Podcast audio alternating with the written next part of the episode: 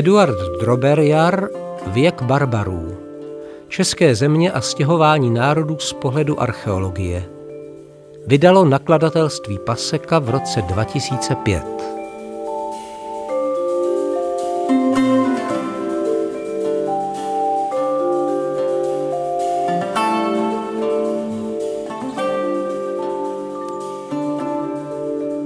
Období čtvrtého století a následujících věků, jinými slovy pozdní antika a počínající raný středověk, bylo ve znamení převratných změn, které ovlivnily náboženské, ale i světonázorové a politické představy římských a postupně i barbarských obyvatel.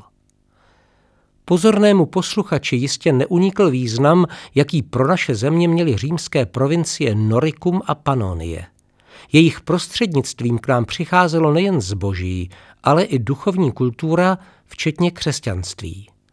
O jeho počátcích v těchto provinciích toho však příliš nevíme.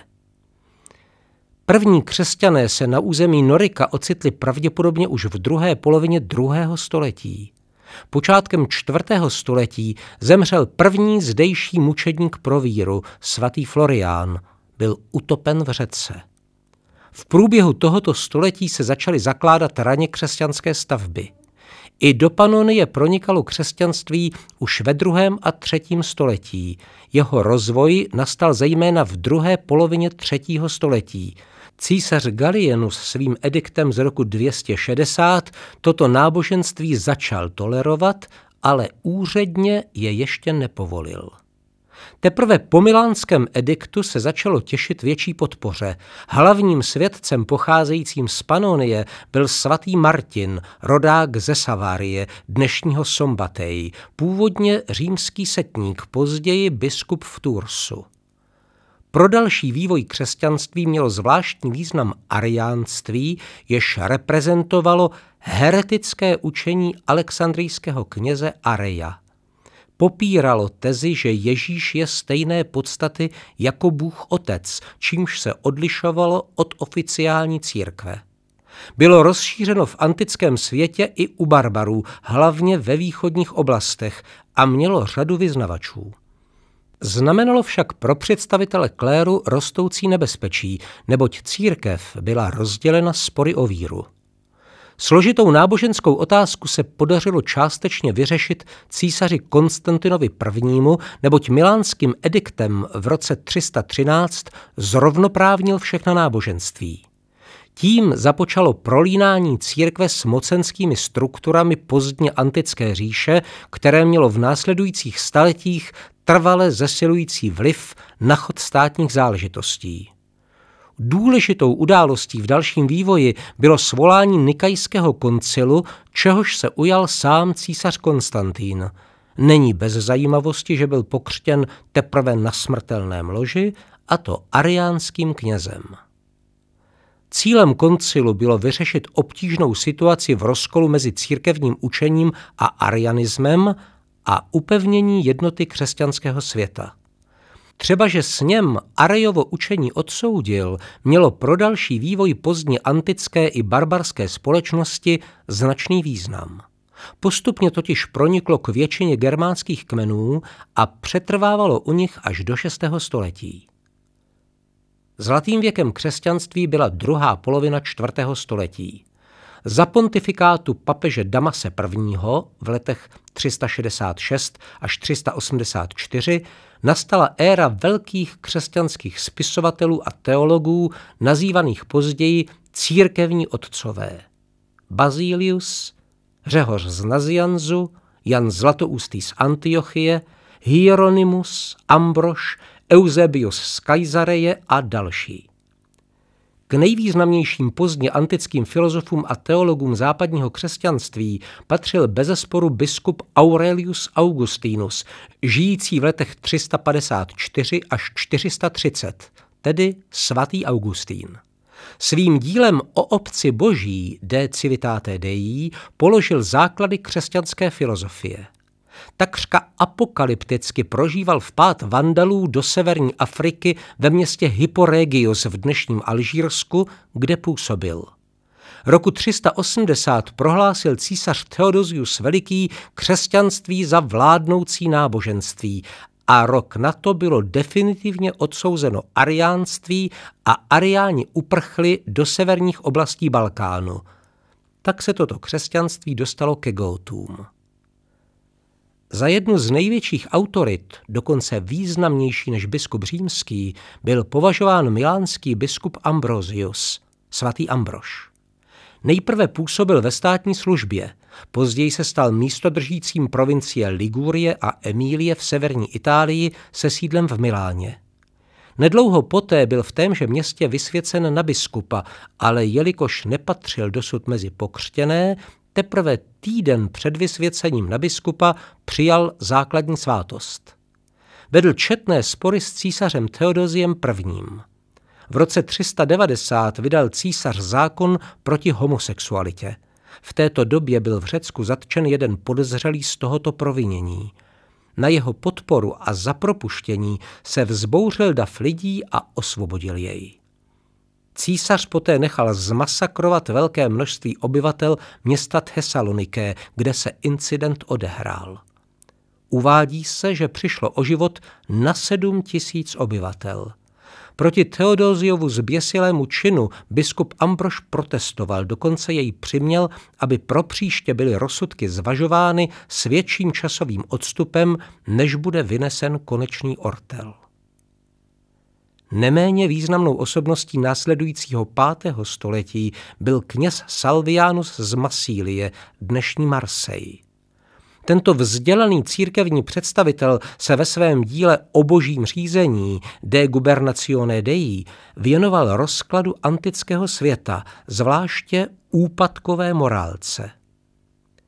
Nedaleko markomanské sídelní zóny v severní části provincie Norika ve městě Favianis, to je dnešní rakouské město Mautern, působil svatý Severín a zakládal kostely a kláštery, staral se o zbídačené obyvatelstvo a často jednal s čelnými představiteli barbarských kmenů, zejména Rugiů. V druhé polovině pátého století byla oblast, kde Severinu způsobil, alespoň částečně christianizována. Někteří barbarští králové prokazovali Severinovi určitou úctu, ostatní křesťany nenáviděli, zvláště pro jejich majetek. Dokladem je zavraždění kněze v Batavíz neznámými barbary přímo v křtitelnici. To vše se dělo jen v nevelké vzdálenosti od našich zemí. Jestliže tedy křesťanství zapouštělo kořeny v takové blízkosti, můžeme předpokládat, že jeho vlivu byly vystaveny i některé naše lapsko-germánské kmeny. O existenci křesťanství v raných stádiích u nás máme jen velmi mlhavé představy. Přesto lze na základě jistých skutečností vysledovat první příznaky šíření Kristovy víry – Nemůžeme vyloučit, že u polapských Germánů, zejména u některých příslušníků nejvyšších společenských vrstev, velmi pomalu a nesměle zakořenila. Svědčí proto nejen údaj o zájmu markovanské královny Fritigely o křesťanské učení na sklonku čtvrtého století, ale i zpráva o pronikání křesťanství k Langobardům za vlády krále Vachona v první polovině šestého století. V roce 396 nebo 397 putoval do Čech nebo na území jižně od Čech neznámý křesťan z Itálie. Zde se setkal s Fritigilou a hovořil s ní o Ambrožovi milánském biskupovi.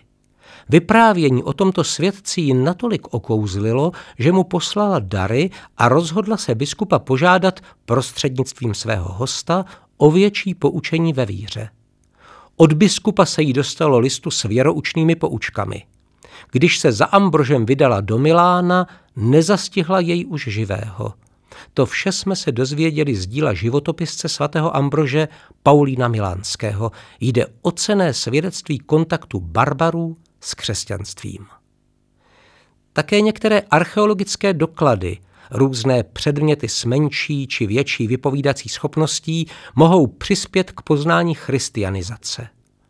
Ačkoliv třeba ze sousedního Slovenska předměty, u nich se připouští spjatost s křesťanstvím, například hliněné kahany zdobené motivem ryby a kotvy, nalezené v Gerulatě u Bratislavy, nebo mince s Christogramem, tedy monogramem tvořeným písmeny z Kristova jména, známe z různých lokalit už z druhé poloviny druhého století, u nás lze za nejstarší považovat jen několik dokladů z pozdní doby římské, tedy ze čtvrtého století. Jedním z takových předmětů by snad mohl být keramický kahan, zdobený motivem jehličnaté větévky a květu z rakvic. Tato křesťanská symbolika má vysvětlení v žalmu 1, podle něhož ten, kdo doufá v Boha, se nemusí obávat. Je jako strom zasazený u tekoucí vody, jehož listí neuvadá a jenž vydává ovoce v pravý čas. Další nálezy spjaté s křesťanstvím pocházejí až z doby stěhování národů. Hodně lokalit a památek po našich předcích z 5. a 6. století bylo v nejrůznějších dobách, nejvíce však ve 20. století, zničeno a nenávratně ztraceno. Týká se to i kostrového pohřebiště v Kněžívce u Tuchoměřic. Při budování silnice z Prahy do Slaného se počátkem 60. let minulého století prováděly četné záchranné archeologické výzkumy. V roce 1962 sledoval stavbu kromě jiných i Antonín Knor, žijící v letech 1908 až 1971. Pro rychlý postup prací a za velmi obtížných podmínek zachraňoval, co se dalo – Doslova ze lžíce bagru vybíral předměty z kostrových hrobů z doby stěhování národů. Odhadl, že tam bylo zničeno celé pohřebiště z 50 až 60 hroby. Východně od pohřebiště se mu však podařilo odkrýt základ jedné neobyčejně zajímavé stavby, z níž se zachovaly volně kladené opukové kameny, zasazené kolmo do podloží, které vymezovaly lichoběžníkovitý půlrys původně dřevěné stavby s obdélníkovitou apsidou. Knor tehdy vyslovil odvážnou tezi, že by mohlo jít o křesťanskou svatyni, ariánský kostelík ze 6. století.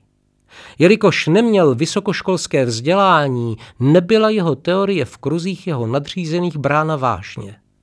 Tento brilantní terénní technik Archeologického ústavu Československé akademie věd v Praze a autor několika fundovaných archeologických článků, který dokonce vyučoval terénní praxi v prehistorickém semináři profesora Jana Filipa na Karlově univerzitě, měl neopomenutelnou zásluhu na zachránění četných lokalit a nálezů, zejména na Slánsku.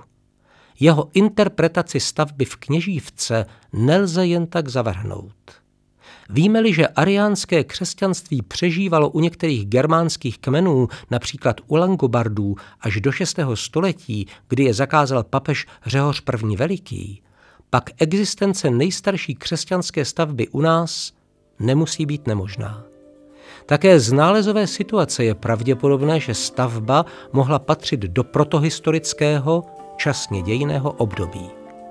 Ačkoliv s jistotou nemůžeme říct, jak starý, jaké kulturní příslušnosti a funkce objekt byl, přesto je to pro nás signál, abychom se této problematice v budoucnu věnovali v našem vyprávění podrobněji.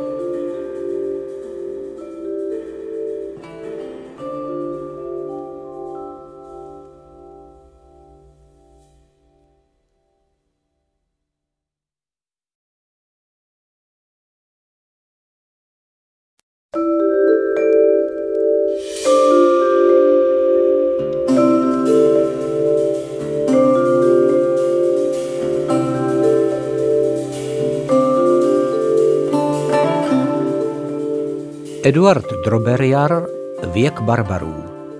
České země a stěhování národů z pohledu archeologie. Vydalo nakladatelství Paseka v roce 2005.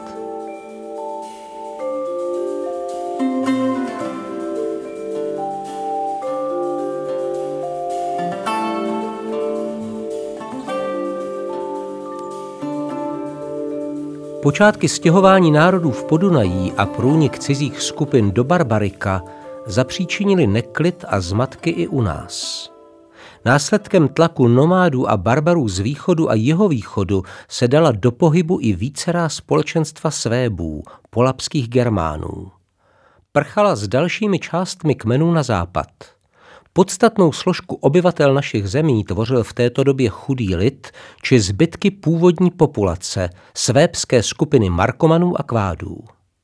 Doposud jsme nenalezli nějaké vysloveně bohaté knížecí hroby, takže zatím nemůžeme určit sociální struktury. Nemusí to však nutně znamenat, že by takové hroby zcela chyběly. Ale kam se potom poděla vládnoucí elita? Možná jsou hroby jejich příslušníků ještě ukryty v zemi. Možná lze tuto skutečnost vysvětlit tak, že část kmenové nobility na našem území se trvala a část Čechy a Moravu opustila. Zejména regiony vystavené silnému vnějšímu tlaku procházely komplikovaným vývojem. Změny se nevyhnuly ani geograficky uzavřeným regionům a mezi těmi měla zvláštní postavení Pražská kotlina. Na sklonku doby římské pronikají do tohoto přirozeného sídelního tvaru nové, pravděpodobně smíšené skupiny obyvatel, jimž je společný svébský substrát, takzvaná genetická příbuznost s domorodým lidem. Určit přesně, odkud přišli, je prozatím obtížné – podle některých nálezů, zvláště z bavorského Podunají, je zjevné, že tyto skupiny mohly mít nějakou příbuznost právě s touto podunajskou oblastí. Jejich existenci nám prokazuje malé kostrové pohřebiště v Praze Bubenči, objevené proti hostinci u Modré růže. Lid této kultury svým zemřelým nedával do hrobů zvlášť honosné milodary, přesto v nich nacházíme vedle hliněných nádob i bronzové spony, náhrdelníky ze skleněných korálů, železný závěsek východního původu a další drobné předměty. Průnik cizích kolonistů lze předpokládat i na jižním okraji Prahy, jak dokládají nálezy z hradiště na závisti. Území Prahy hrálo pozoruhodnou roli už na sklonku doby římské. Stalo se magnetem pro různorodé etnické a kulturní skupiny. Zpočátku jich nebylo mnoho, snad jen některé rody se odvážily vniknout do geograficky uzavřené české země. Postupem doby nabila intenzita a pestrost osídlení většího rozsahu. Dříve se soudilo, že vpád nových kmenů do Čech zažil až konec pátého století. Nejnovější nálezy však takové názory korigují. Vysloveně cizorodé prvky lze v našich zemích spatřovat především v hrobech s nespálenými těly a s četnějšími milodary. Takové hroby ukazují na novou populaci, v níž se odráží spletitá etnická situace podunajských provincií.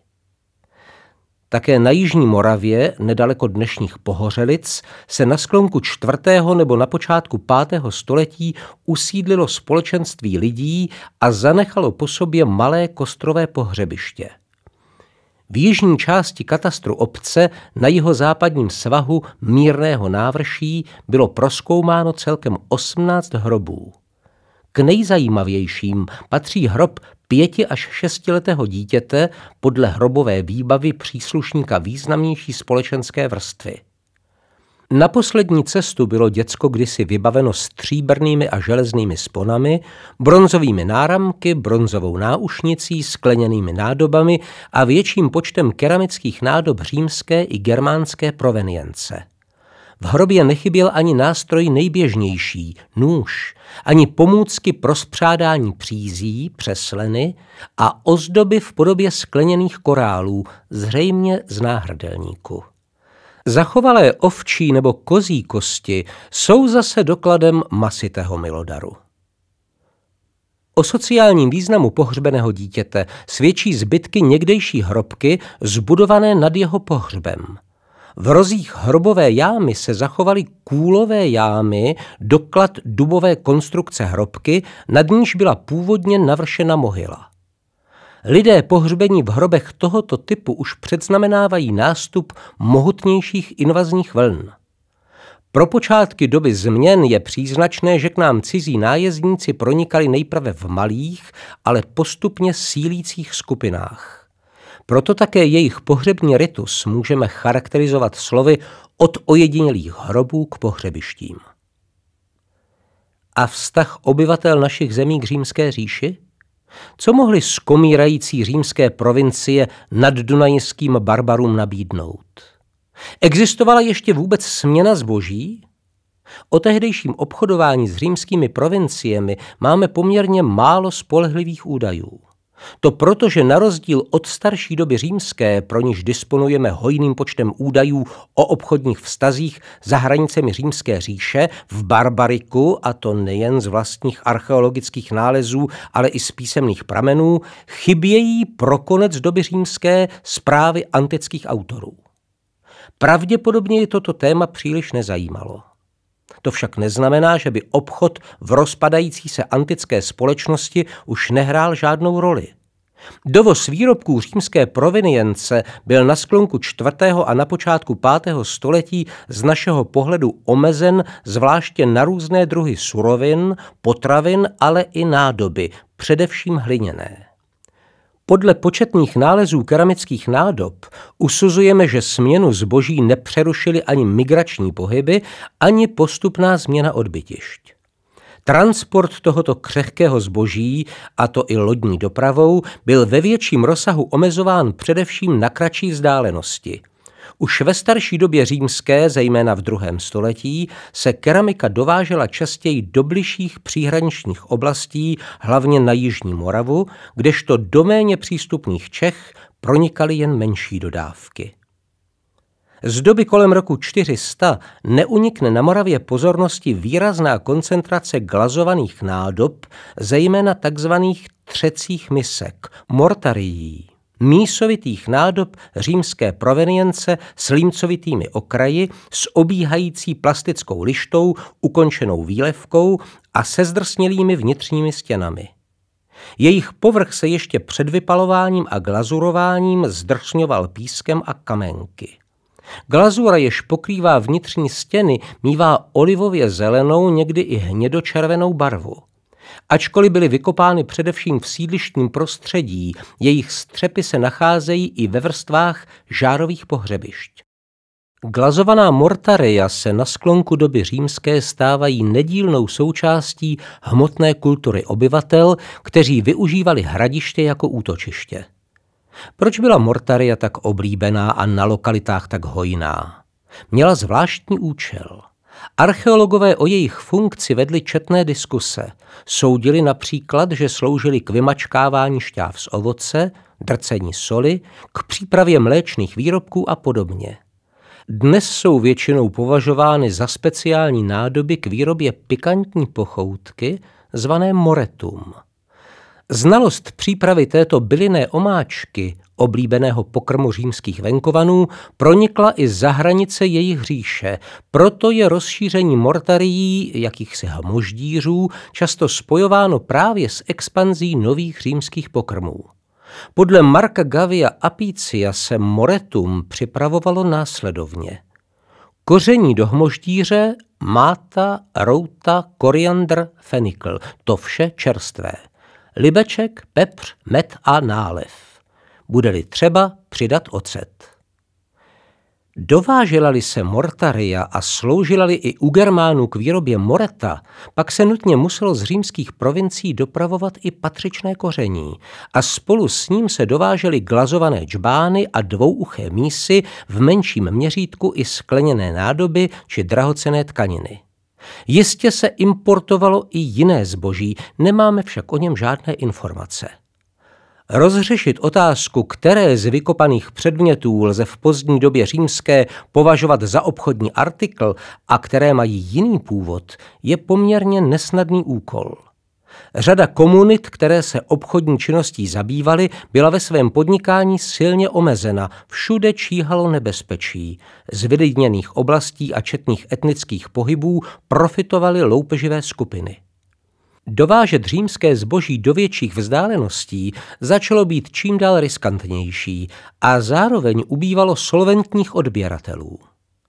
Předměty římského původu nalézané především v hrobech u nás můžeme připsat na vrub i jinému důvodu. Zvláště některé cenější věci, například šperky, mohly pocházet z darů, z kořisti a z válečných tažení nebo byly odměnou za službu v římské armádě. Jinými římskými importy v českých zemích na konci doby římské a v počátcích doby stěhování národů jsou spony s cibulovitými knoflíky. Zvláště jedna specifická varianta těchto spon se do Čech dostala v druhé polovině čtvrtého století. Kromě několika ojedinělých nálezů mají zastoupení v domnělém souboru spon pocházejícím údajně z obřího pramene v Lahoští na Teplicku. Mezi importy nechyběly ani náramky.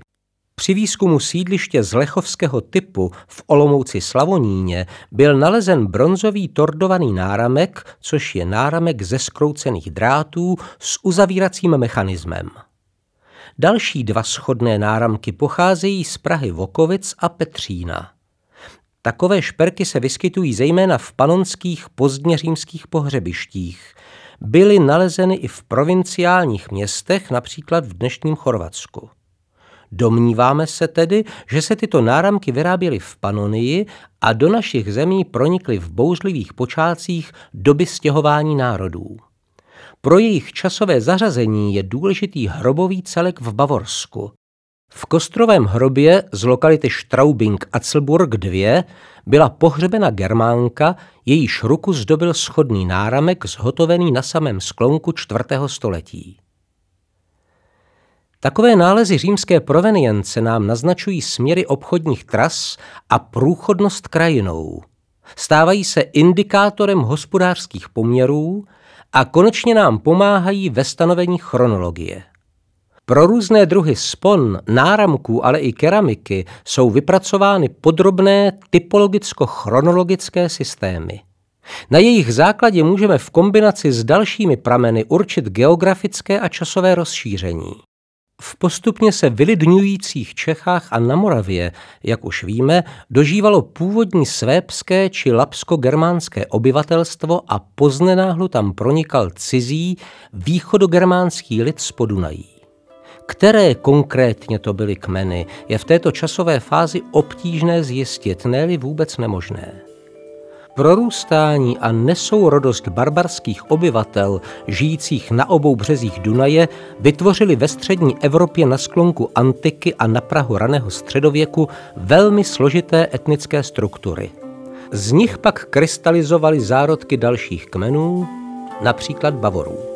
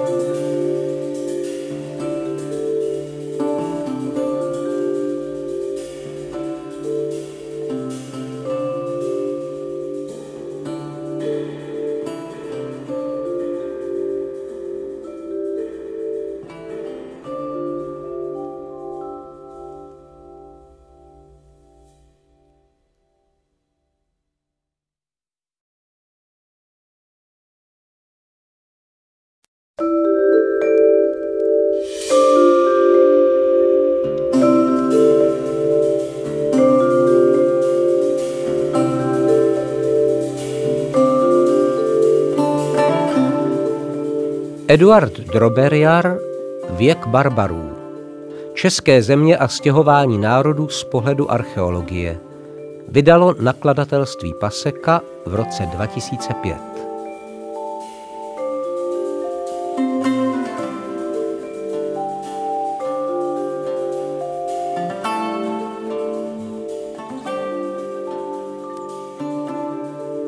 Strach z neznámých nájezdníků a rozsáhlých etnických pohybů nutil domorodé obyvatelstvo zajistit si vlastní ochranu a proto lidé opouštěli své osady a obydlí v rovinách nedaleko řek a potoků. Nebezpečí, kterému byla vystavena česká kotlina, zřejmě přesáhlo možnosti účinné obrany. Svou roli sehrál i moment překvapení. Nepříliš dostatečně vyzbrojené oddíly vetřelcům čelit nedokázali. Proto lidé prchali do hvozdů nebo těžce přístupného terénu, často do okrajových, neosídlených, nepropustných a hustě zalesněných ploch útočišti se stávaly výrazné výšinné dominanty na periferii osídlených oblastí. V nejednom případě šlo o kdysi význačná pravěká hradiště. Stala se útočišti, místy, kde se dalo po nějaký čas skrýt a přežít. A hradiště nesloužila jen lidem, poskytovala útulek i stádům dobytka. Krátkodobé osídlení lokalit většinou nezanechá příliš mnoho stop – Mezi náhodnými nálezy lze postihnout jen ty výraznější, zejména zlomky keramiky. I ty však mají pro archeology značný význam, neboť bez nich bychom se stěží dozvěděli o historii výšinných poloh, často extrémně nepřípustných a dobře chráněných. Útočiště bychom tedy mohli považovat za poslední opěrná místa domácích germánských obyvatel. Je však i jiné vysvětlení, že předměty s četnými cizorodými prvky z refugií mohly po sobě zanechat barbarsko-nomádské hordy. Stávala se tedy původní pravěká hradiště útočišti nově pronikajícího lidu?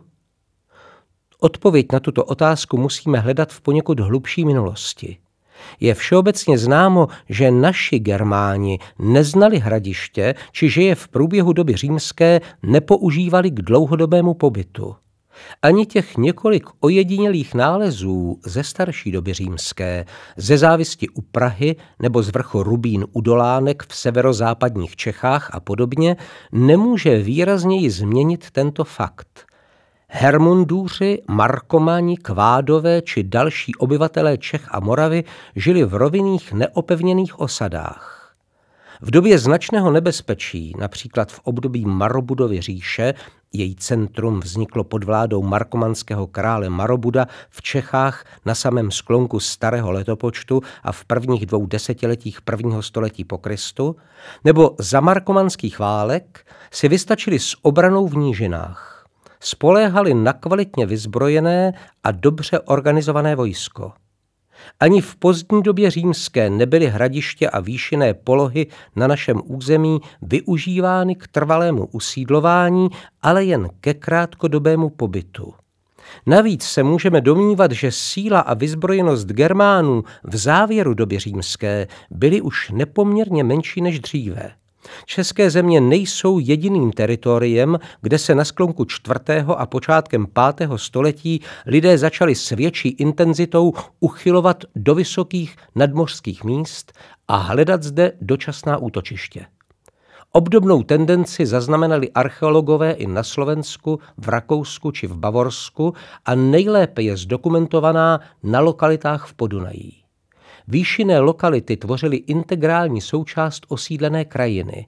Na mnoha z nich archeologové zachytili výrazné relikty valů a původních hradeb valů. Názorným příkladem mohou být některá česká opida, někdejší kelská hradiště Závist, Stradonice nebo České Lhotice.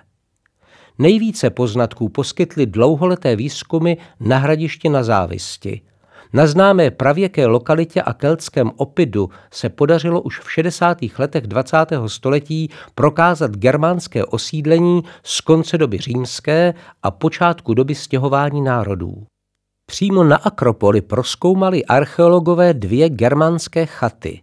V první, zahloubené, s rozměry 4,5 x 5,5 metru, našli zlomky ručně tvarované keramiky, Fragmenty pozdně římských glazovaných mortárií, tedy speciálních misek se zdrsněnými stěnami pro přípravu pokrmů, skleněný korál a železný nástroj. Druhá chata s kamenným krbem v severozápadním rohu obsahovala hrubou germánskou keramiku a zlomky jemných, na kruhu točených pozdně antických nádob. Byla zapuštěna do ruin starších keltských domů.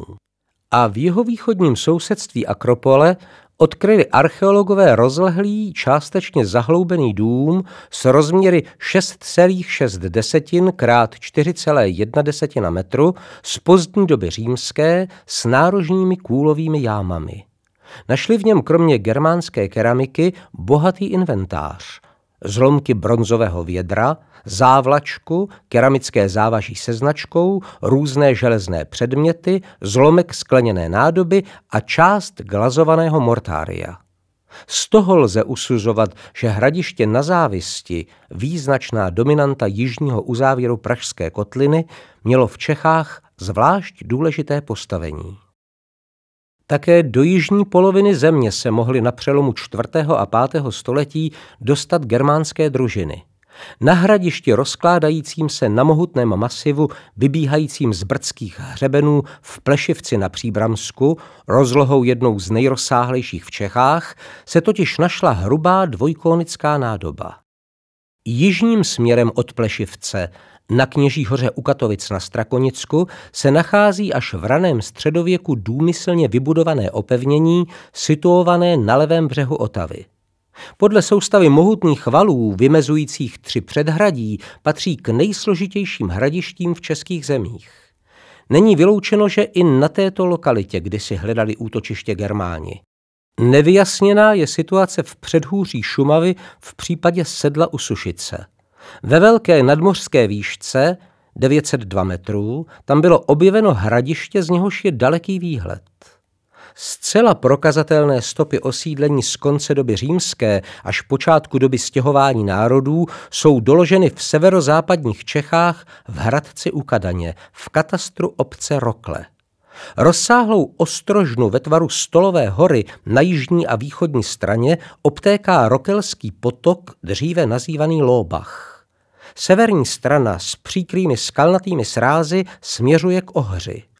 U trojdílného hradiště, přístupného pouze od západu, předpokládáme podle valů a příkopů dvě předhradí. Při výzkumu této pravěké a raně středověké lokality bylo zjištěno několik keramických střepů a jedna typická nádoba v podobě misky se zataženým okrajem a se zalomeným hrdlem. Předměty typické pro počátek doby stěhování národů. Střepy byly vykopány ze sondy vedené na jižní straně Akropole v prostoru valu, celá nádoba v předhradí. I tajemně až mysticky působící soustava skalního hradiště, pevnosti Karlovice, Čertova ruka v Českém ráji, vydala řadu nálezů z počátku doby stěhování národů. Není zcela jasné, zda v neobvyklém prostředí skalního prostoru existovalo nějaké přechodné útočiště nebo místo kultu, takzvané kultiště. Lokalita leží zcela na okraji germánského osídlení, podobně jako výšinné sídliště Horní Dolce ve východních Čechách. Z hlediska strategického využití českých pravěkých hradišť a výšinných míst můžeme vysledovat dvě tendence. V závěru doby římské obsazovali germánští obyvatelé či cizí nájezdníci buď polohy na samém okraji sídelních zón, nebo opuštěná místa uprostřed neprostupného zalesněného území. Výjimku by mohlo představovat hradiště v místě zvaném Zámka v Praze Bohnicích, rozložené v centru osídleného území. Podle jednoho dosud málo průkazného střepu je však velmi obtížné říct něco bližšího o této lokalitě na sklonku čtvrtého století. Snadnějším terčem barbarsko-nomádských nájezdů než izolovaná česká kotlina se staly moravské úvaly otevřené k Dunaji.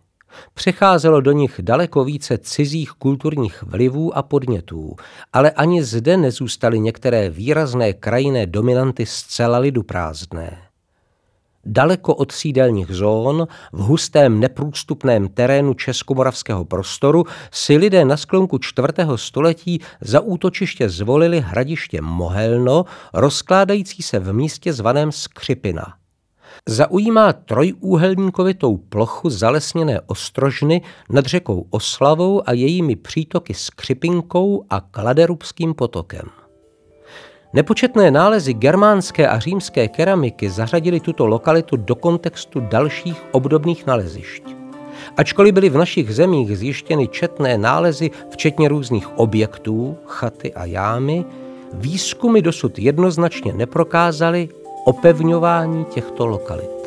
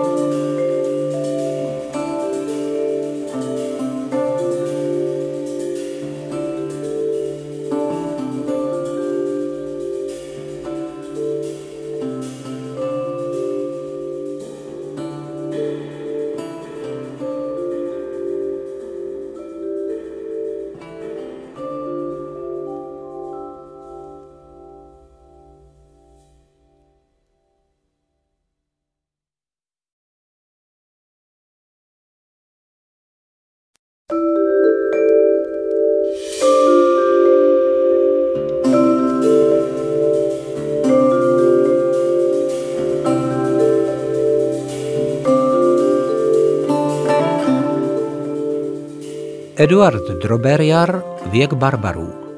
České země a stěhování národů z pohledu archeologie. Vydalo nakladatelství Paseka v roce 2005.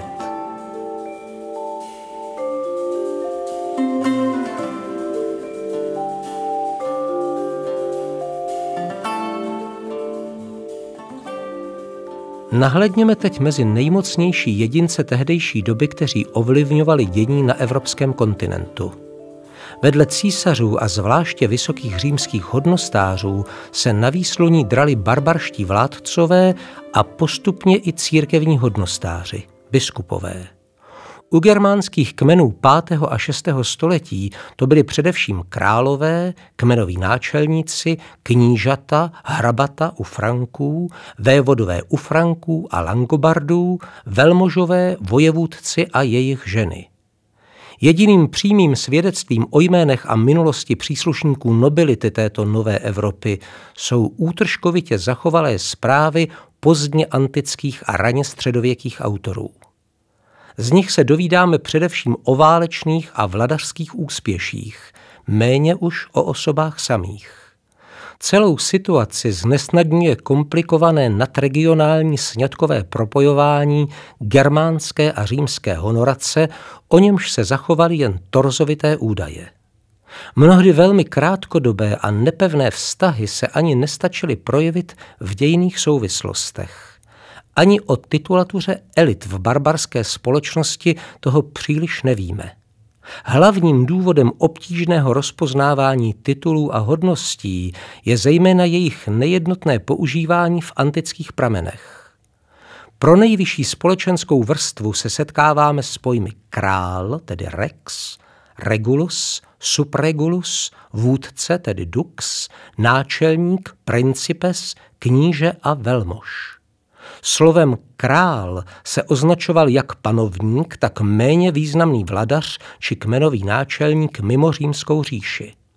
V tomto označování však panuje pro dobu stěhování národů značná nejednotnost. Nejinak jsme na tom pro předchozí dobu římskou. Na přelomu století je za krále považován, a to jak z římské, tak germánské strany, markomanský marobut, který sídlil v Čechách. V mládí pobýval v Římě, snad jako rukojmí. Na císařském dvoře získal vzdělání. Po návratu na germánské území jej také císař Augustus, pravděpodobně jako krále, dosadil germánskému kmeni Markomanů. Odtud Marobut odvedl své soukmenovce do Čech, kde mezi lety 9 před Kristem až 19 po Kristu vybudoval centrum první germánské říše, zaujímající rozsáhlé území mezi Dunajem a Baltským mořem a mezi Labem a Vyslou. Postupně se stal mezi germánskými kmeny velkou autoritou. Na jeho dvůr někde ve středních Čechách směřovaly četné družiny římských obchodníků a řemeslníků. Vybudoval velkou armádu. Po zániku říše v důsledku vnitrogermánských bojů byl nucen naše země opustit. Azyl nalezl a posledních 18 let svého života pak strávil v severoitalské Raveně a zemřel v roce 37 nebo 38. O římském dosazování králů germánským kmenům, v tomto případě kvádům, nejlépe vypovídá nápis na římských mincích Rex quadis datus, tedy kvádům byl dán král. K tomuto aktu došlo v polovině druhého století za vlády Antonina Pia v letech 138 až 161. Kdo byl o ním králem, není z písemných pramenů ani z mince jasné. Nám neznámý příslušník nejvyšší společenské hierarchie, jehož hrob se podařilo odkrýt u Mušova, by snad mohl být označen za krále. Zda jim skutečně byl, nelze však exaktně prokázat. Pojem rex, užívaný antickými autory, však nemá se středověkým názvem krále nic společného, neboť barbarští králové byli na rozdíl od svých mladších protějšků voleni, byť z řad vznešenějších rodů. Své postavení si zpravidla museli vydobít a udržet mimořádnými vojenskými schopnostmi. O instituci králů v germánské společnosti časně historického období toho víme poměrně málo. Ve většině případů byl král zároveň i vrchním vojevůdcem. Někteří, a to se týká zejména franských králů, o nichž se dochovalo nesrovnatelně více zpráv, vládli s pomocí římských úředníků. Je zřejmé, že instituce království se u Franků vyvinula z římského císařství. Tomu odpovídají obdobné zvyky při královských obřadech, schodná úloha panovníka jako vojenského velitele a hlavního soudce i totožný jistý odstup od církve. Ve chvíli, kdy se barbarské kmeny, například Gótové, Vandalové i Langobardi, přesunuli na půdu někdejší římské říše, se začala výrazněji projevovat diferenciace jejich společnosti. Postupné splývání staré římské aristokracie s germánskou rodovou a služební šlechtou – s příslušníky královské družiny, vytvářelo předpoklady pro vznik nové, takzvané pozemkové aristokracie, tedy senatores, jež je nejlépe sledovatelná u Vizigótů. U Langobardů se hovoří o řadě kmenových vůdců, o královských úřednicích, takzvaných gasindy, a králích, přičemž hlavní úlohu plnili jednotlivé rody, takzvané faré, z nichž byli vybíráni přísežníci. Také u Bavoru měli vládnoucí rody rozhodující slovo při získávání majetku, zejména při tvorbě obrovského pozemkového vlastnictví a při boji o moc. Nejvýraznějšími jedinci, kteří vstoupili do dějin, byli jednotliví kmenoví náčelníci a králové. Jmény králů se doba stěhování národů jen hemží. K nejvýznamnějším germánským králům, kteří měnili historii, patřil Alarich, Gajzerich, Theodorich Veliký a Chlodvík. Ačkoliv se Alarichovi, vizigotskému králi z let 395 až 410, žádnou říši vybudovat nepodařilo, bez pochyby značně ovlivnil dějiny našeho kontinentu. Údajně pocházel z prastarého a vznešeného rodu Baltů.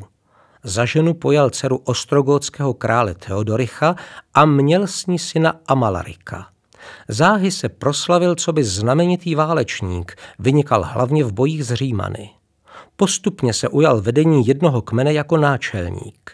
Nejprve byl spojencem císaře Theodozia I., poté se stal nepřítelem Římanů. Dosáhl význačné vojenské hodnosti v římské armádě. Honosil se vysokým vojenským generálským titulem Magister Militum per Illyricum, tedy vrchní velitel ilyrské prefektury. V roce 395 si jej Vizigoti zvolili za krále. Vojenskými výboji plenil rozsáhlá území Balkánu, Řecka, Panonie, Norika a konečně i samotné Itálie. V roce 410 dobil a vyplenil Řím. Zemřel ve věku pouhých 34 let.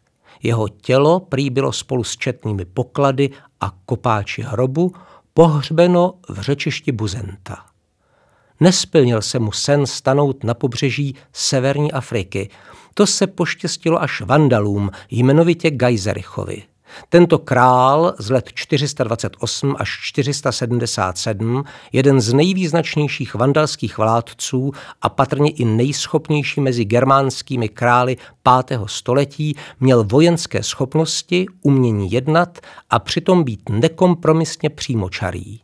To jej předurčilo k tomu, aby vybudoval říši v místech někdejšího Kartága. Na počátku dobyvačných výprav padlo významné město Hyporegius.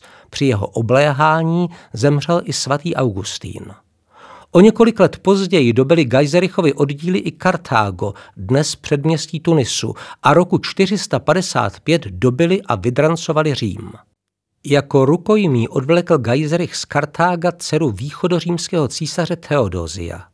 Gajzerich patřil k věrným vyznavačům ariánství, stal se proto úhlavním nepřítelem oficiální křesťanské církve, o čemž svědčí řada zničených kostelů, odcizených pokladů a povražděných kněží a biskupů. Je považován za zakladatele vandalské říše. Mezi vůbec nejvýznamnější osobnosti germánského světa doby stěhování národů je nutno jmenovat Theodoricha Velikého, ostrogótského krále v letech 493 až 526. Jeho matkou byla souložnice, snad ani ne gótka. Už jako sedmiletého jej vyslali na dvůr císaře Lva, vládnoucího v letech 457 až 474 do Konstantinopole jako rukojmí. V hlavním městě východořímské říše pak strávil celých deset let. Po návratu se postavil do čela výbojných výprav. Podobný osud a kariéru sdílelo mnoho barbarských králů a vládců, například i Marobut. Theodorich pokračoval v expanzivní politice a na 33 let se stal neomezeným pánem Itálie. S protivníky neznal slitování, honosil se titulem Rex Gothorum et Romanorum a Patricius Urbis Romé, tedy král Gotů a Římanů a vznešený občan města Říma. Královské sídlo si vybudoval v Raveně. Zde také nalezl ve známém mauzoleu poslední odpočinek. Je třeba říct, že se výrazně zasloužil o rozvoj Itálie. Budoval paláce a kostely, opravoval římské hradby, vodovody, lázně a cesty. Za jeho vlády dospěli Ostrogoti do stádia největšího rozkvětu své říše. I Chlodvík, narozený v roce 465 našeho letopočtu, franský král v letech 482 až 511, se stal zakladatelem říše. Podle Řehoře Stursu vládl dlouhých 30 let. Většina Chlodvíkovy vlády se nesla ve znamení výbojů proti Dorinkům, Alamanům, Burgundům a Vizigotům. Za své centrum si zvolil Paříž. Postupně zlikvidoval všechny své významné příbuzné. Pokud potřeboval pomoc zbytku svých zpřízněných při dalších výbojích, pak jen proto, aby zjistil, kdo je ještě naživu, aby jej mohl dát zavraždit. Zahájil proces postupného sjednocování Franků, kteří žili v povodí Rýna, a sálských, obývajících kraje kolem řeky Sály. Obrovskou mocí, větší než samotní císaři, vládli i vrchní velitelé západořímské armády germánského původu. Nejmocnějším mužem konce čtvrtého a počátku pátého století byl bezevší pochybnosti Stylicho, žijící v letech 360 až 408. Z otcovy strany Vandal, mimořádně schopný římský vojevůdce. Stal se absolutním vládcem západu římské říše a pomýšlel i na její východní část. Ačkoliv byl ve službách ještě nezletilého císaře Honoria, spřádal nit různých sňatků a propojoval vlivy na různých místech. Dal zavraždit Rufína, kancléře a pretoriánského prefekta ve východořímské říši. Přesto jej Claudius Claudianus, básník na Honoriově dvoře, oslavoval slovy Pohleďte římané konečně k muži, kterého stále tleskotem žádal si lid, i předáci moudrými hlasy. Ustaňte sledovat čas, vždyť skončila dlouhá ta cesta, nebudou nadějí slibnou vás trápit už oblaka prachu. Stylicho zjevil se zrakům, jenž tkvěl nám trvale v mysli. Překonal naději všech i pověsti o vlastním dobru. Pozdravte konzula vroucně, jenž navrátil moc naší říši, Chopte se pravice mužné, vždyť zdolala Kartága píchu.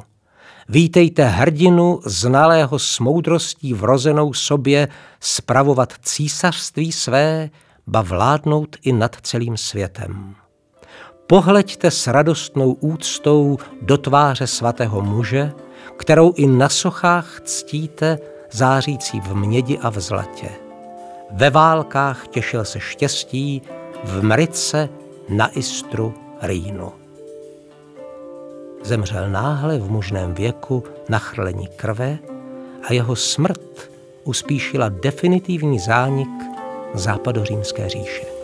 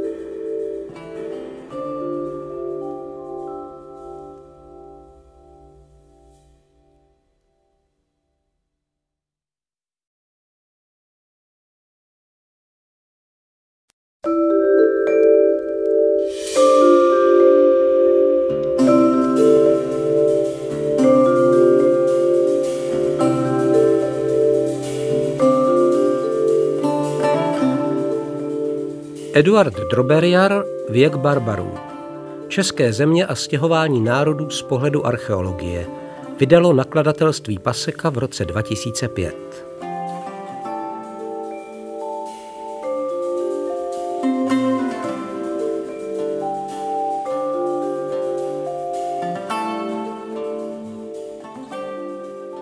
Součástí českých dějin na počátku formování raně středověké Evropy, kdy ještě nebyly položeny pevné základy nového systému, je nejen existence slovanského etnika prezentovaná v nálezech pražského typu, ale i významný úsek germánského osídlení, doložený kulturou langobardských a dorinských obyvatel. V této souvislosti vyvstávají otázky, došlo ke koexistenci obou kultur nebo zde existovala sídelní kontinuita. A konečně nebyla mezi odchodem Germánů a příchodem Slovanů nějaká byť velmi krátká a v pramenech nezachytitelná časová mezera? V minulosti se u nás projevovaly snahy položit co nejníže počátky Slovanů. Proto se i dějiny germánských kmenů sídlících na našem území posouvaly hluboko do počátku doby stěhování národů. Vedly k tomu nejen vlastenecké, ale i nacionalistické tendence, pro něž živnou půdu vytvořil totalitní komunistický režim. Slovanské minulosti se věnoval mnohem intenzivnější výzkum než době předchozí. Germánská historie naší vlasti byla opomíjena. Pro objektivitu názorů poznamenejme, že i germánská minulost byla zneužívána, a to v době dalšího zavržení hodného extrému moderních dějin německého nacismu.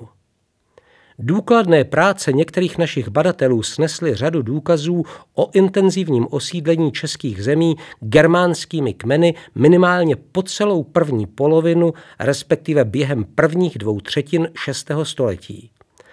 Ještě dnes se však objevují názory, že germánské osídlení českých zemí končí v první třetině 6. století. Argumentuje se fiktivním rokem 530, a to z důvodu odchodu Langobardů do Panonie v tomto období, či v roce 526 nebo 527, a etnogenezí Bavorů, k níž mělo dojít v době zániku Durinské říše v roce 531. Už jsme si řekli, že langobardská anexe se mohla vázat až k pozdějšímu datu a nemusela proběhnout v jedné vlně. Proces jejich etnogeneze tedy započal poněkud dříve, a to v pátém století. Archeolog Bedřich Svoboda se domníval, že v první polovině 6. století existovalo v Čechách ještě silné germánské osídlení. Doslova uvádí. Nelze dost dobře mluvit o podstatném prořídnutí obyvatel Čech někdy ve 20. nebo 30. letech 6. století a tedy také o nějakém takovém exodu, který by, jak píše Joachim Werner, byl možný jen za určité historické situace a v ní za souhlasu říše franské a langobardské. Podle historika Dušana Třeštíka odešla v prvních dvou desetiletích 6. století do Rakouska a Bavorska část Germánů, především většina aristokracie. Germánské obyvatelstvo se podle něj v Čechách udrželo ještě v první polovině 6. století, byť v nepatrném počtu. Bohatý hrob ze světce a četné hroby bojovníků z druhé třetiny 6. století s nezanedbatelnou výbavou však naopak podávají důkaz o delší přítomnosti germánské nobility. Přitom je třeba vzít v úvahu ještě to, že většina germánských kostrových hrobů byla v 6. století důkladně vyloupena a zachovalo se jen torzo honosných milodarů.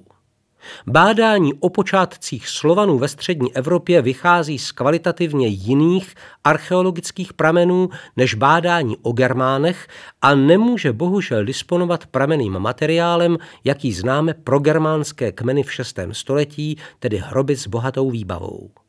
Proto se někdy tato disproporce uvnitř sociální struktury východních kolonistů vysvětlovala v české odborné literatuře tak, že neexistují-li na slovanských žárových pohřebištích hroby s bohatší výbavou, nemohou tyto hrobové celky doložit ani vyšší společenskou vrstvu nejstarších Slovanů.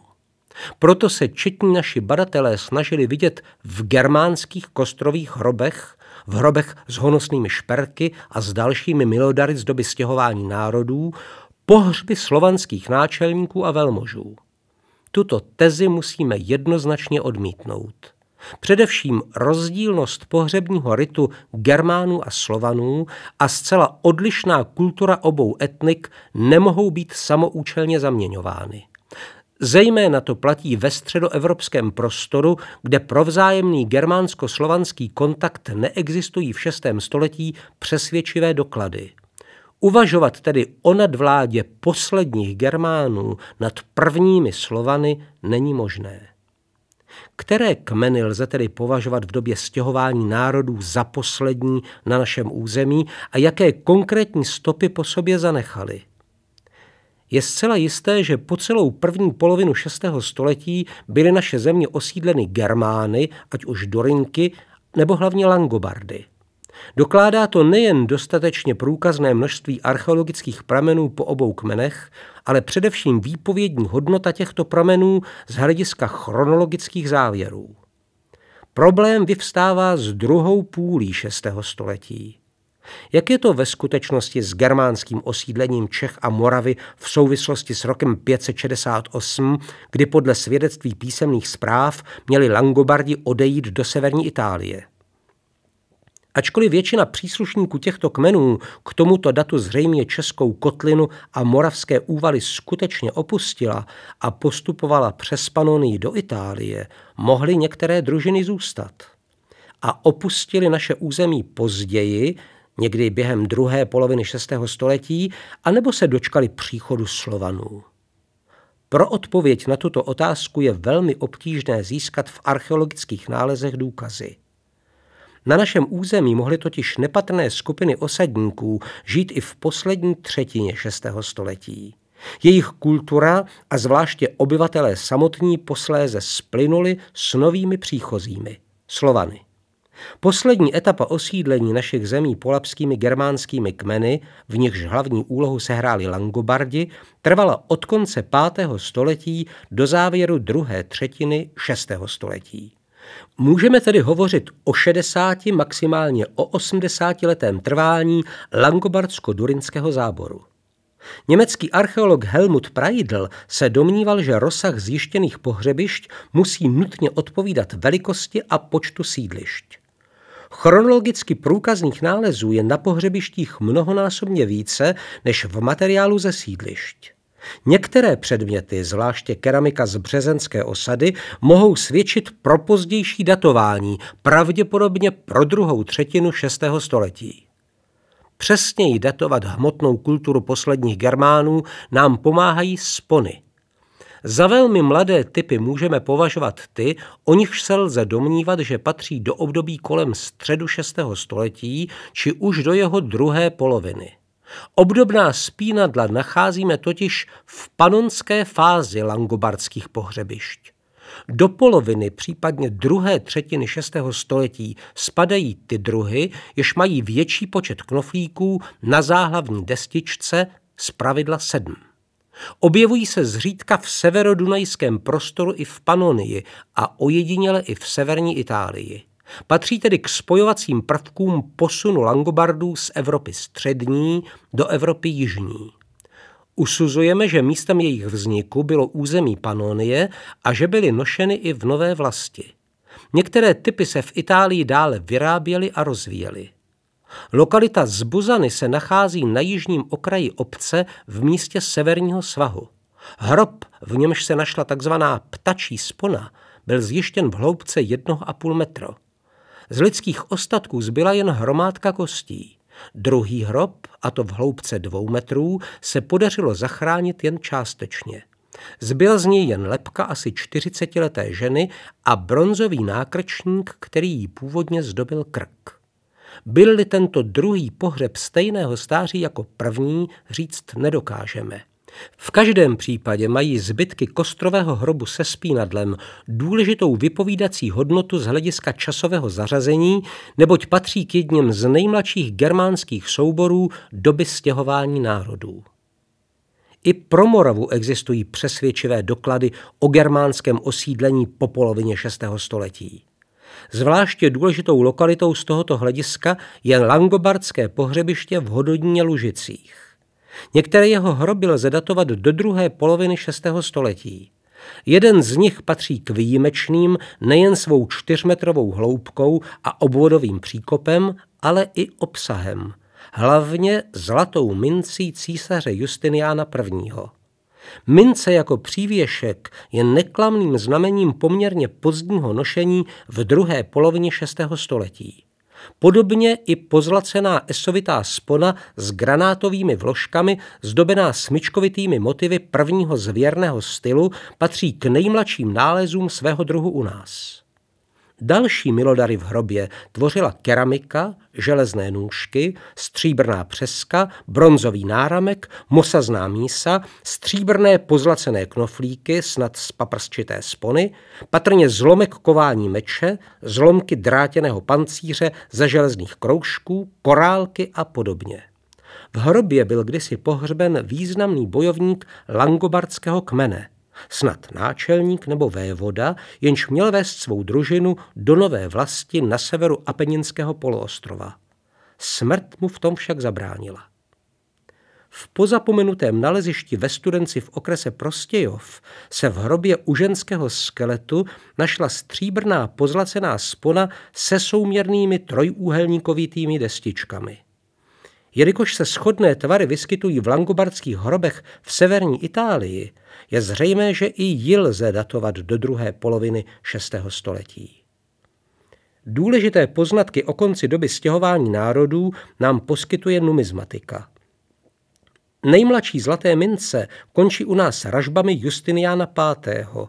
Další platidla ze zlata jde zejména o Heraklejovi z let 610 až 641, náležející už do doby Sámovy říše, k nám pronikají až v první polovině 7. století. Je tedy na nejvýš pravděpodobné, že konec přílivu zlatých nominálů na sklonku druhé třetiny 6. století souvisí s vystěhováním germánského obyvatelstva z našich zemí. Do té doby mohl obchod a kontakt těchto Germánů s Podunajím a západními oblastmi přetrvávat na základě různých dohod a mocenských zájmů. Otázku posledních Germánů není tedy zdaleka tak jednoduché zodpovědět, jak by se mohlo zdát. Navíc k vyřešení složité problematiky konce germánského osídlení našich zemí nestačí zkoumat jenom vlastní dobu stěhování národů. Je nutné se zaobírat i problémy doby bezprostředně následující, doby v níž na světlo dějin vystupují nejstarší slované.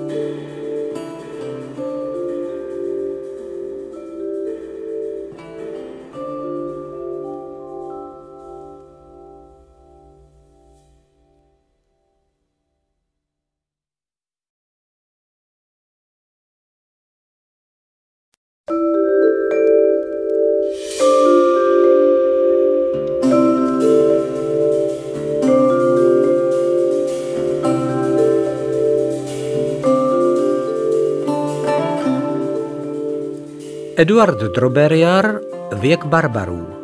České země a stěhování národů z pohledu archeologie. Vydalo nakladatelství Paseka v roce 2005.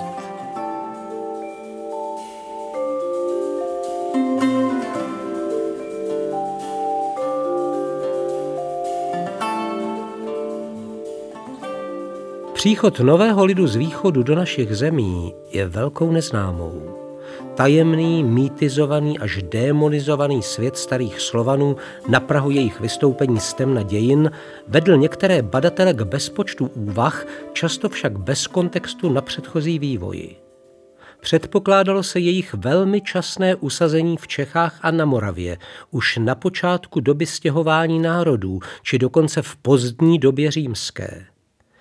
Takové názory vyvrátily nové terénní a teoretické výzkumy – Skupina polských badatelů před časem názorně předvedla snahy doložit příliš brzký příchod slovanského etnika.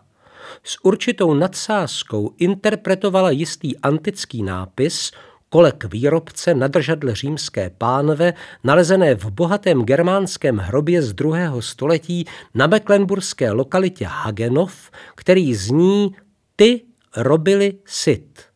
Je zřejmé, že skrývá jméno Tiberius Robilius Sicius.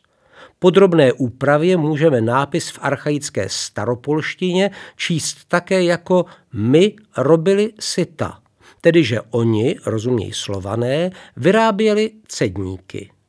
Podle takové interpretace nápisu měl zmíněný lid proniknout do střední a západní Evropy už ve starší době římské. Odlehčený pohled z netradičního úhlu jasně ukazuje, kam je možné v zaslepenosti a při nekritickém posuzování dojít. Není naším záměrem vyjmenovávat všechny překonané teorie k této problematice. Přesto nebude bez zajímavosti si alespoň ty nejvýznamnější hypotézy na slovanskou etnogenezi v následujících čteních připomenout.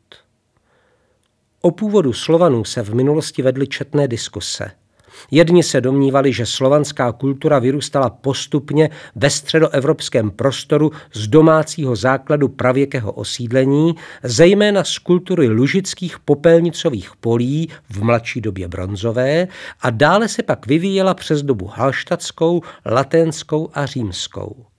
Mezi představitele tzv. autochtonistické školy patřil například archeolog a historik Josef Ladislav Píč, žijící v letech 1847 až 1911 a prehistorik Jan Filip, žijící v letech 1900 až 1981. Jiné teorie předpokládaly, že Slované do našich zemí přišli z východu – už prehistorik Emanuel Šimek, žijící v letech 1883 až 1963, vystoupil z tezí o postupném pronikání slovanského etnika z východu přes Polsko. To je takzvaná penetrační teorie. A archeolog Helmut Praidl, žijící v letech 1900 až 1980, soudil, že Slované byli do střední Evropy přivedeni jako kolonisté Germány. To je takzvaná kolonizační teorie. Většinu těchto představ o původu Slovanů současná moderní věda odmítla. Víme, že do Čech a na Moravu přišli Slované v jedné či ve více vlnách. Ještě donedávna se však věřilo na slovanské osídlení střední Evropy v době stěhování národů nebo dokonce už v pozdní době římské. Tyto hypotézy dnes už nelze hájit, neboť je překonaly nejnovější analýzy především německých a polských historiků a archeologů. Odkud a kdy tedy na naše území přišli slované a čím se u nás projevuje jejich nejstarší kultura? Pročasně slovanské období, jak je dnes úsek příchodu nového lidu označován, existuje poměrně hodně, ale ve směs nepříliš pestrých hmotných pramenů. To samo o sobě je důležitým zjištěním, neboť relativně jednotná kulturní náplň poskytuje neklamný důkaz přítomnosti jedné, a to cizí etnické skupiny. Neplatí to výlučně, jak si dále ukážeme, pro celé časně slovanské období, neboli období pražského typu. Badatelé je rozdělili na dva horizonty. Pro první je příznačná nezdobená v ruce tvarovaná keramika. Ve druhém období se objevuje keramika smíšená, To je nezdobená, ručně lepená, spolu se zdobenou, obtáčenou keramikou. Každý z těchto časových úseků je zároveň i projevem odlišných migračních proudů. Nejvíce dokladů archeologové nacházejí na sídlištích. Slovanské osady tvořily typické zahloubené jednoprostorové stavby, takzvané zemnice čtvercovitého půdorysu. Jejich nedílnou součástí byla v rohu umístěná otopná zařízení. Z kamenných pecí zbyla do dneška zpravidla jen destrukce. Několik obydlí spolu se zásobními jámami, obilnicemi tvořilo většinou menší osady. Zemnice patří ke všeobecně rozšířeným slovanským příbytkům od středního Dněpru po střední Německo. Největšími a současně i nejlépe proskoumanými slovanskými lokalitami jsou Březno u Loun a Rostoky u Prahy. Zvláště v Rostokách bylo archeologi proskoumáno velké množství sídelních objektů. Rozhodně je však nemůžeme prohlásit za současně vybudované, byly stavěny v různých časových etapách. Dalším důležitým zdrojem informací o nejstarší slovanské kultuře jsou hroby. Slované, na rozdíl od Germánů, v pozdním stupni doby stěhování národů pochovávali své mrtvé kremačním způsobem. Proto je i rekonstrukce vzhledu našich nejstarších slovanských předků obtížně proveditelná. V popelnicových hrobech se vedle spálených lidských kostí tu a tam objeví nějaký milodar, například zbytky kostěných hřebenů, železných nožů, skleněných korálků nebo keramických přeslenů. Z absence luxusních předmětů můžeme vyvozovat, že se do nich pohřbíval výhradně prostý lid.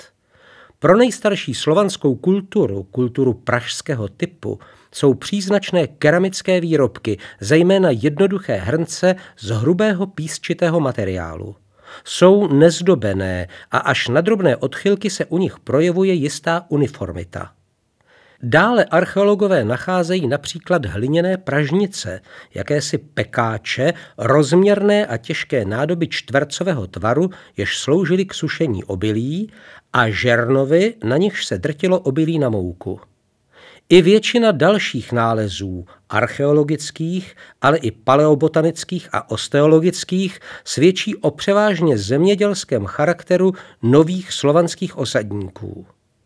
Na Moravě osídlili především úrodné oblasti Dolního a Středního Pomoraví, Dolního Podíjí, Brněnska, Znojemska a Olomoucka. V Čechách se usadili v hostinných končinách od Poděbradska a Kolínska ve středním Polabí po Pražskou kotlinu a poté až v Poohří a pod Krušnohoří. Ojediněle pronikly i na Turnovsko a Jičínsko. Kultura prvních Slovanů je tedy v jejich nové vlasti poměrně dobře rozpoznatelná a kromě některých nálezů nebo souborů, keramiky, ji jen stěží zaměníme s kulturou předchozích etnik. Mnohem větším úskalím je určení doby, kdy k nám migrační proudy dorazily. K poznání tohoto problému nejvýrazněji přispěly archeologické výzkumy a zkoumání pramenů hmotné povahy. Značný ohlas měly zejména práce archeologa Jiřího Zemana, vycházející z důkladných analýz archeologických pramenů. V datování počátků slovanské kultury, či lépe nezdobeného pražského typu v Čechách, se opíral o údajně prokázané kontakty s germánským osídlením pozdního stupně doby stěhování národů. Pro absolutní datování použil problematický rok 530. Z toho vyvodil, že Slované na naše území dorazili už ve druhé čtvrtině 6. století, tedy v době, kdy zde ještě mohly setrvávat poslední zbytky Germánů. Za doklad soužití starých germánských a nových slovanských obyvatel pak považoval společný výskyt germánských a slovanských předmětů v objektech s takzvanou smíšenou keramikou. Pro současné bádání o příchodu Slovanu na naše území jsou důležité nejen nové nálezy, ale i nové analýzy a hypotézy. Ale o nich si už budeme vyprávět v následujícím pokračování našeho čtení.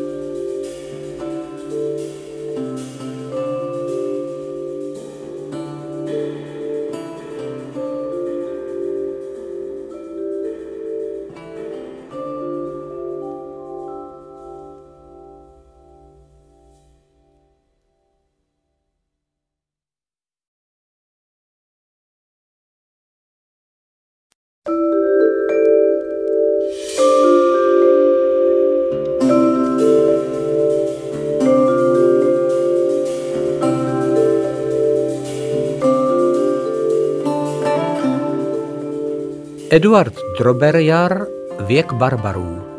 České země a stěhování národů z pohledu archeologie. Vydalo nakladatelství Paseka v roce 2005.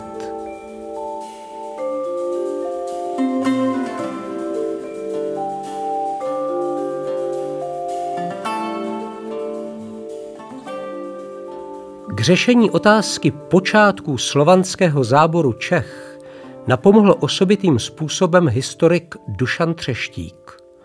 Už podtitul jeho knihy o Přemyslovcích Vstup Čechů do dějin 530 až 935 nebo studie Příchod prvních Slovanů do českých zemí v letech 510 až 535 napovídají mnohé. V předchozím čtení jsme poukázali na význam některých archeologických nálezů germánského původu, zejména spon ze 6. století, pro datování konce doby stěhování národů. Navíc jsme uvedli, že luxusní předměty, například z hrobu ze světce, u nás dokazují přítomnost germánské elity ještě v druhé třetině 6. století. Archeologické prameny, tedy tvrzení Dušana Třeštíka o odchodu většiny germánské aristokracie z Čech už v prvních dvou desetiletích 6. století vyvracejí. Mocensky uvolněný prostor České kotliny pak podle tohoto historika měli bezprostředně po jejím odchodu obsadit Slované. Početné nálezy z první poloviny 6. století v Čechách však v žádném případě úbytek předslovanského obyvatelstva v uvedené době nepotvrzují. K odchodu germánského etnika mohlo dojít nejdříve po polovině 6. století. Velmi časné slovanské osídlení našich zemí dokládá Dušan Třeštík některými důležitými historickými událostmi. Pozastavme se u některých letopočtů, jež považuje za klíčové. Nejprve u roku 510 doby domělého přesunu langobardského kmene do Panónie. Po vítězství nad Heruly někdy mezi lety 508 až 510 se za vlády krále Vachona začala ve středním Podunají rozvíjet říše Langobardů. Tím se měla podle Třeštíka uvolnit jejich předchozí vlast, nacházející se na našem území a obsadili ji slované. Pravda je, že o přítomnosti Slovanů v tomto prostoru se nezmiňují žádné písemné prameny. Ani archeologické nálezy nám existenci zmíněného slovanského etnika v té době na našem území nepotvrzují. Jako nejzasší datum příchodu Slovanů do našich zemí uvádí Dušan Třeštík rok 530. Po roce 526 nebo 527 podle něj údajně odešli Langobardi do Panónie a začala doba velkých změn u Bavorů a Durinků. V této době jsou sice první slovanské skupiny prokazatelně přítomny ve střední Evropě, ale severně od českých zemí. Pronikali ze své pravlasti území kolem řeky Bugu středním a horním povislím přes Odru dále na západ. Pokud k nám některé skupiny dorazily už v této době, pak pouze z Polska a muselo jít jen o nepatrné družiny, v žádných pramenech nepostižitelné. Z českých a moravských nálezů je rozhodně neumíme identifikovat. Důvodem je přetrvávající silné langobardsko-durinské osídlení. K letopočtu 535 se vztahuje zmínka u dějepisce Prokopia z Kajzareje, na jejímž základě bychom mohli připustit pobyt Slovanů ve středním Podunají už tehdy. Tenkrát Riziulfův syn Hildigis, pretendent langobardského trůnu, prchá ze dvora krále Vachona ke Slovanům. Podle Dušana Třeštíka měla touto asilovou zemí být buď Morava nebo jihozápadní Slovensko. Takový výklad musíme odmítnout, neboť Jižní Morava byla v první polovině 6. století ještě osídlená Langobardy, obdobně jako část jihozápadního Slovenska, zejména Bratislavská oblast. Situace v Podunají byla v první polovině 6. století značně složitá, neboť se tam na sklonku Theodorichovy vlády nad Ostrogóty změnilo mocenské rozložení sil. Gótové totiž přestávají mít nadění v Podunají vliv. Nedlouho poté při expanzi byzantské říše za vlády Justiniána I. na západ a v době bojů o Itálii v gótských válkách v letech 536 až 561 se do hry zapojují i Frankové, snažící se dostat do východoalpských zemí. Jelikož Slované nepatřili mezi spojence Langobardů, těžko mohli z jeho východu proniknout do Germány obsazené části Panonie a na sever od středního Dunaje na území ještě do konce druhé třetiny 6. století osídlené jejich nepřáteli. A na východ od Tisy se rozkládala sídla Gepidů, spojenců Byzance. Slované se v této době mohli nacházet východně od nich, někde mezi rumunským Banátem a Valašskem. Snad právě z této oblasti se mohl dochovat popis jejich vzhledu a způsobu života, jak jej zaznamenal Prokopios z Kajzareje. Bydlí v žalostných chatrčích daleko od sebe odděleni a neustále se stěhují z místa na místo. Táhnou-li do boje, většinou jdou pěšky proti nepřátelům. V rukou nesou malé štíty a kopí, ale nenosí pancíř. Někteří nemají ani košily, ani plášť, ale oblékají jen nohavice k pasu a tak se vydávají do boje proti nepřátelům. Oba kmeny, slované a antové, mají jediný jazyk, a to zcela barbarský. Ani zjevem se mezi sebou nijak neliší. Všichni jsou vysoké a silné postavy. Barva pleti není příliš bílá, barva vlasů není příliš světlá a ani nepřechází docela do černé, ale všichni jsou rusí. Vedou život drsný a primitivní stejně jako masagetové, skytští nomádi a jsou pořád plní špíny jako oni. Ale nejsou zlomyslní ani záludní a ve své prostotě uchovávají hunský způsob života – Dokonce i pojmenování Slovanů a Antů bylo v minulosti totožné. Opravdu jedni i druzí se nazývali kdysi sporové. Možná proto, že bydlí rozptýleně ve stanech, sporadicky. Proto mají také mnoho půdy, neboť největší část břehu na druhé straně Dunaje je obydlena. Jinak se mohla vyvíjet situace v druhé polovině 6. století v Čechách, jinak na Moravě. Jestliže Slované nejprve osídlili Moravu, jsou pak na tomto území památky po nich starší? O jak velký časový posun v osídlení mezi oběma oblastmi jde, nelze říct. Zřejmě nebyl tak velký. I pro moravské území se připomínaly argumenty o dokladech soužití Germánů a Slovanů. Podle archeologa Bořivoje Dostála, žijícího v letech 1929 až 1994, je můžeme prokázat už od sklonku pátého do počátku století následujícího. Jeho odůvodnění však není dostatečně prokazatelné.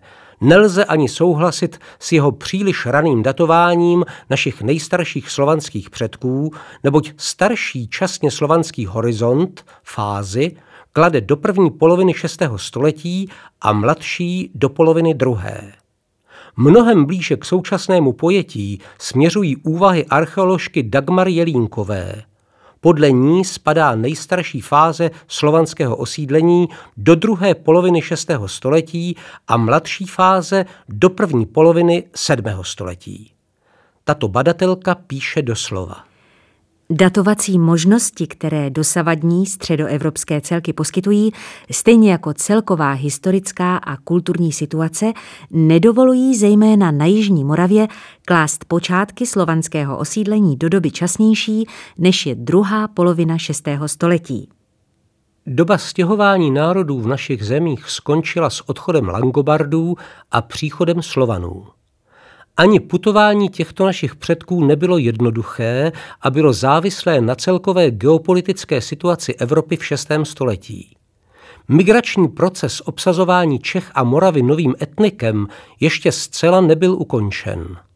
Po první přistěhovalecké vlně v poslední třetině 6. století následovala vlna druhá, a to v první polovině 7. století. Pro ní je příznačná kultura druhého, mladšího, časně slovanského období. Právě v této době začal obrovský nárůst osídlení.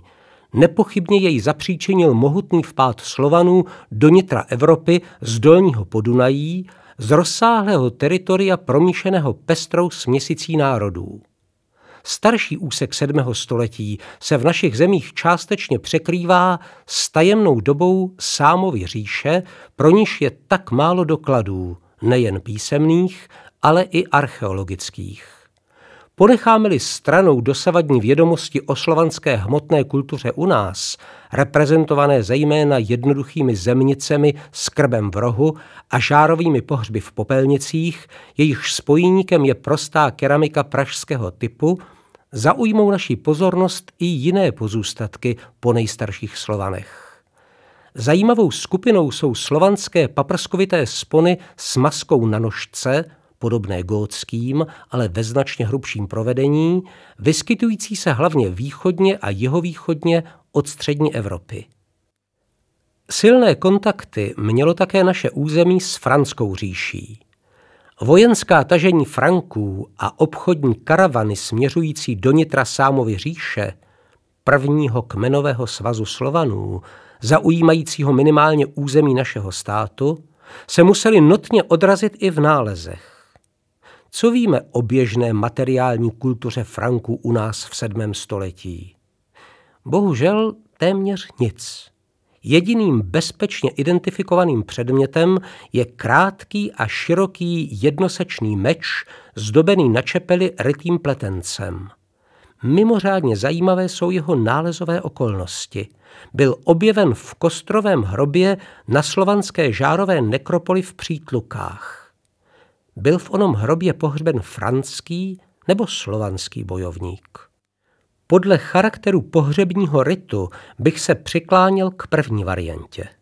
Bohužel jiné franské zbraně z tohoto období a z případných bojů se Slovany na našem území z archeologických nálezů neznáme.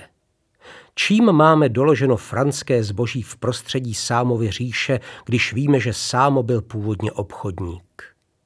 Nepochybně Čechy a Morava nebyly jen transitním teritoriem na hedvábné stezce spojující západní Evropu s dalekou Čínou. Z franských center se do Čech mohl dovážet různý sortiment, pravděpodobně také zbraně, i když na ně bylo uvaleno z vůle franských králů embargo. Slované za západní zboží nabízeli otroky a jak ukazují výsledky nejnovějšího zkoumání snad i český granát, jenž byl prokázán v hrobových nálezech merovejských šperků. V dosavadním archeologickém bádání ve středoevropském prostoru se příliš rozlišovalo, co je v 6., 7. a 8. století slovanské a co zase germánské. Přitom právě pro toto teritorium je velmi důležité studovat dávnověké osídlení v celém komplexu historických dějů a jevů a neuzavírat se jen do jednoho etnicky předem daného prostředí. Zkoumání nejstarších Slovanů v českých zemích bylo podle našeho názoru příliš spjato jen s poznáváním vlastní slovanské hmotné kultury – Výjimkou jsou nomádské starožitnosti, jež se staly důležitými prameny k historii avarsko-slovanských vztahů, zejména v 8. století. Poněkud se opomíjel fakt, že i čeští a moravští slované přicházeli už od 7. století do mnohem většího kontaktu s byzantskou a franskou říší, než se soudilo. Při hlubším zkoumání nelze podechat stranou ani předpokládané alamanské nebo bavorské vlivy, případně zpětné vyzařování langobardské kultury z Itálie do střední Evropy. Nalezení a poznání všech těchto souvislostí prostřednictvím archeologických nálezů může rozhodným způsobem na pomoci k pochopení kultury a společnosti a ke správnému časovému zařazení památek nejstarších Slovanů u nás. To jsme však dospěli daleko od doby změn a otřesů, jimiž se vyznačovalo období stěhování národů. Slované, kteří se v našich zemích postupně usídlovali a v následujících stoletích vytvořili pilíře raně středověkých útvarů, byli posledním etnikem, jež se zakořenilo v Čechách a na Moravě a s nímž lze ještě spojovat velké kmenové změny evropských národů.